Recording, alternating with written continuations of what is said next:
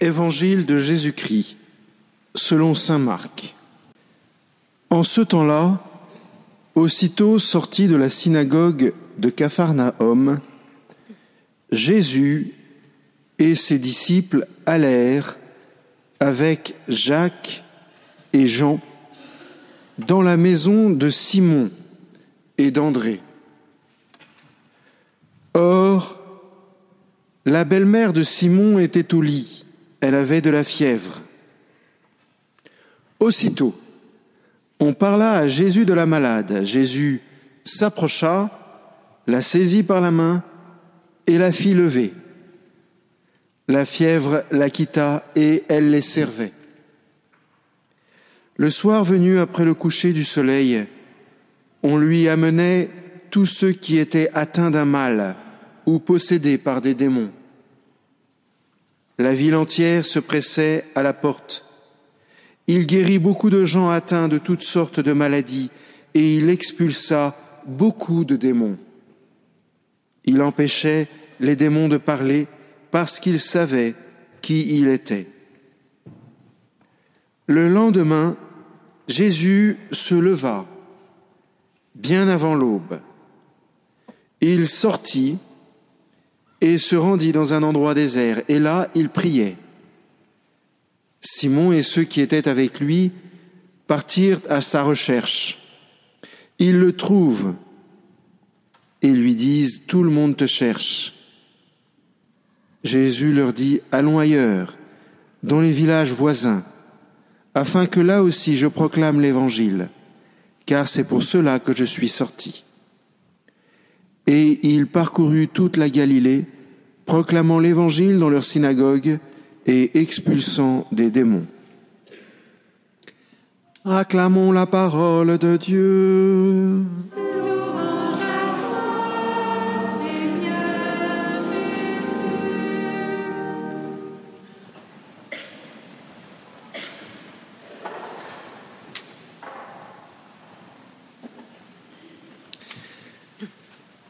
Dans l'Évangile, nous sommes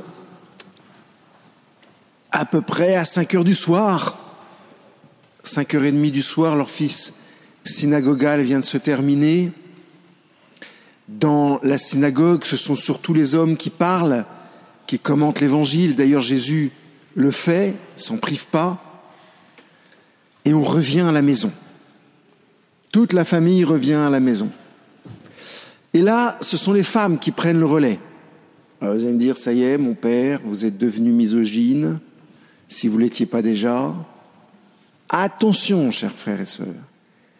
Quand je dis les femmes prennent le relais, ça ne veut pas dire qu'elles prennent le relais pour la serpillière uniquement. Ça veut dire qu'elles vont maintenant faire des actes très importants pour la famille. En effet, quand il y a une femme à la maison le vendredi soir, les juifs ont l'habitude de donner à la maman, en général la femme la plus vieille, une bougie, un cierge si vous voulez, comme nous là, et elle va de la porte jusqu'à l'hôtel familial, où le papa bénit, fait la bénédiction du vin, fait la bénédiction du pain. Et quand la maman, la femme, entre pour apporter cette bougie, ça a une signification très très précise. Ça veut dire qu'elle apporte la lumière, elle apporte, elle est le signe que le Messie est en train de venir. Elle est le signe que tout va désormais être éclairé, que tout va être nouveau et que ce qui est mauvais va disparaître. Donc elle est le signe de l'espérance, cette femme qui porte cette bougie. Revenons chez Pierre et André. Là, il y a bien une femme, mais elle est malade. Elle est couchée. C'est la belle-mère de Pierre. Et donc, elle ne peut pas faire son office. Qu'est-ce que fait Jésus?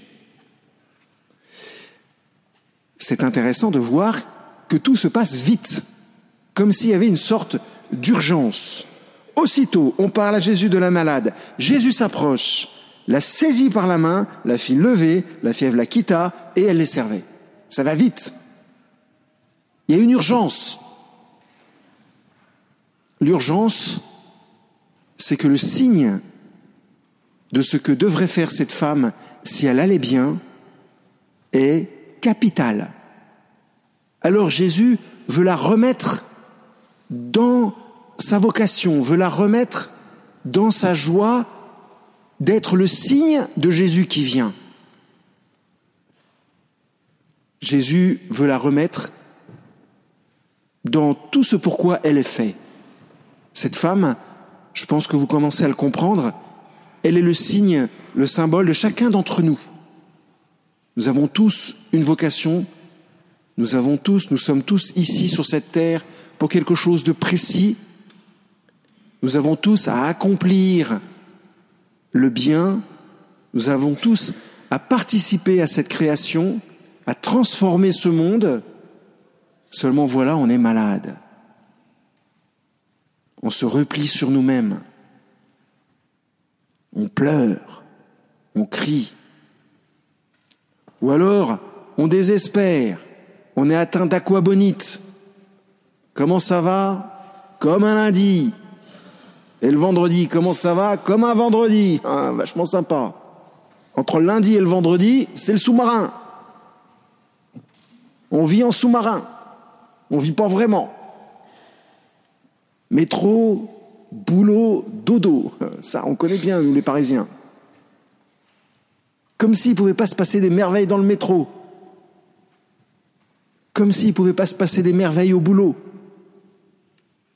Je sais bien que les hyper-optimistes sont pris pour des crétins notoires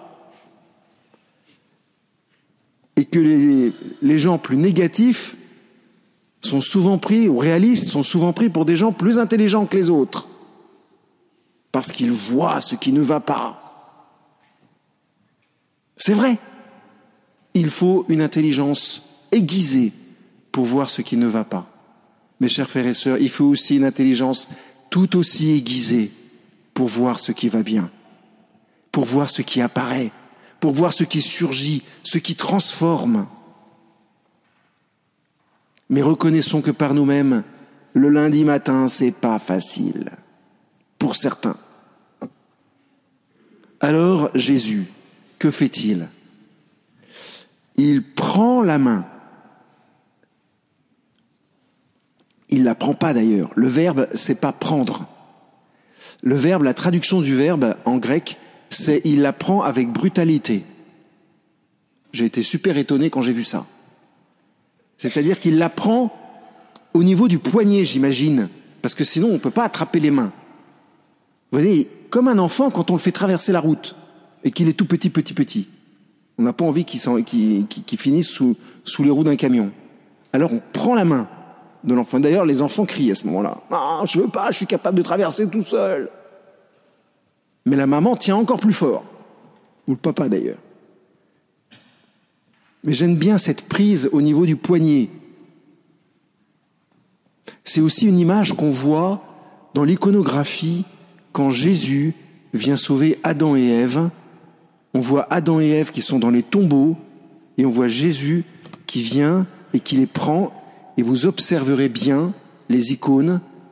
La plupart du temps, Jésus prend au niveau des poignets. Il saisit. Et d'une certaine façon, on ne peut plus bouger. D'une certaine façon, on est emmené. On n'est pas apporté comme un objet, on est emmené. Emmené vers quoi? Une vie nouvelle. Emmené vers quoi? Notre vocation qui est de porter la lumière, comme cette femme qui porte la lumière. Alors, comme si ça suffisait pas, l'Église insiste lourdement et souligne. Vous vous souvenez de la première lecture? Qu'est-ce qu'on a entendu dans la première lecture? On n'en sort pas. Vraiment, la vie de l'homme sur la terre est une corvée. Il fait des journées de manœuvre comme l'esclave qui désire un peu d'ombre. Et tac, tac, tac, tac, tac. Et on se dit, eh ben ça, jusqu'où on va? Est-ce qu'on va s'en sortir à la fin? Ben non, même pas. Mes jours sont plus rapides que la navette du tisserand, ils s'achèvent faute de fil. Et la vie est courte et je vais bientôt mourir.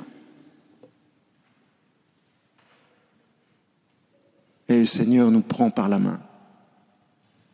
Et le Seigneur nous propose une chose, c'est de vivre différemment. Il nous propose d'insuffler en nous sa vie. Et vous voyez, dans ce que le Seigneur nous propose, qui est tout nouveau, il y a une transformation de notre être qui ne dépend pas d'abord de nous, mais qui dépend de lui. La belle-mère de Pierre est malade, elle a de la fièvre, elle bouge pas, elle fait rien. En revanche, les gens qui sont autour d'elle vont voir Jésus et disent à Jésus, elle est malade. Et c'est pour ça, chers frères et sœurs, que nous sommes dans cette Église. C'est pour que nous puissions prier les uns pour les autres, que nous puissions nous porter les uns et les autres, que Jésus prenne ceux qu'on aime par la main pour les guérir. Pour la guérison, et la preuve de la guérison, mais il suffit de lire tous les ex-votos de l'Église, une fois de plus, je vous conseille celui-là qui est pas mal du tout. Là, juste celui qui est au-dessus des bougies. Ça commence par j'étais aveugle, et comme la personne était aveugle, c'est écrit en caractère 50. Euh, tout le monde peut lire de loin, sauf moi, parce que là, je suis vraiment trop loin. Mais allez voir, ça vaut le coup. Jésus guérit vraiment. Et peut-être que vous ne croirez pas à ce qui est marqué là, alors allez voir ce qui est marqué là, et vous verrez qu'il s'agit encore d'une guérison. Notre Seigneur guérit vraiment, vraiment. Mais ce dont il nous guérit en priorité, c'est justement de cette difficulté à marcher joyeusement avec lui. Il y a une autre chose que le Seigneur fait. Et là, c'est pas quelque chose qu'il fait sur nous comme une guérison. L'autre chose que le Seigneur fait, c'est qu'il s'en va dans la montagne pour prier. Chers frères et sœurs, je crois vraiment que sans la prière, nous ne pouvons pas voir ce que le Seigneur fait.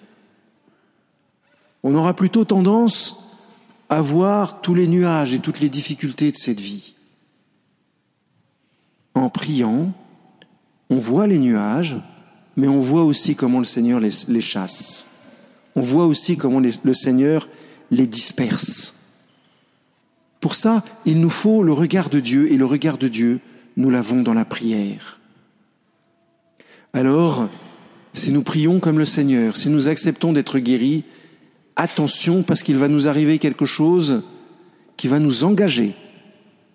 Avec le Seigneur, nous irons en Galilée, c'est-à-dire partout, pour annoncer ce qu'il fait. Parce que quand on a été guéri par le Seigneur, on a envie de le dire.